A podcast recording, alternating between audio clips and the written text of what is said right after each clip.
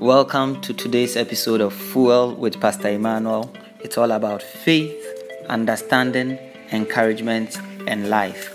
Be blessed by this episode. Blessed be God, it's a joy to come your way with God's word. Psalm 34, verse number 19. The righteous person may have many troubles, but the Lord delivers him from them all. The righteous person take notice. It uh, does not talk about the wicked or the sinner, does not mention the evildoer. The subject is the righteous person. And the scripture says, This righteous person may have many troubles. It is a fallacy to think that the righteous has no troubles. It is a vain thinking that with the righteous, nothing ever goes bad, nothing ever goes wrong. The scripture says explicitly that the righteous may have troubles and his troubles may be many. So you may be a righteous person going through troubles. The troubles does not invalidate your righteousness. Rather they prove or confirm your work with the Lord. When you work with the Lord, you go through a lot of troubles.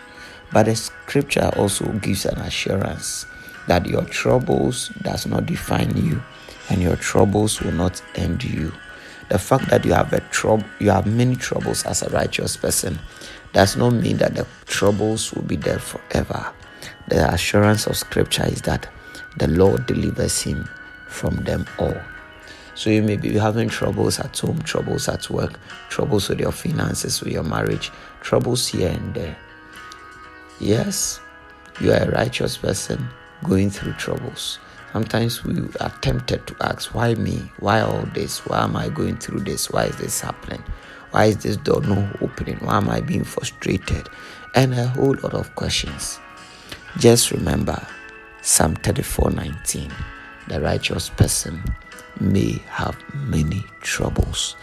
And when your troubles are many, then also remember Psalm 34 19 that the Lord delivers you from them all.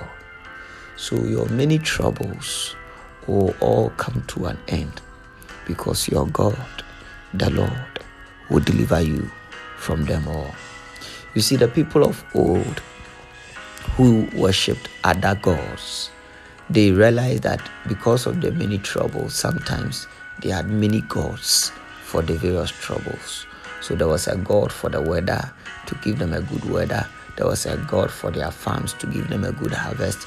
There was a God for fertility to make sure their women give birth. There was a God for this, a God for that. But for us, we have just one God. But this God is the Almighty God. He is the all powerful God. He is able to deliver us from all our troubles.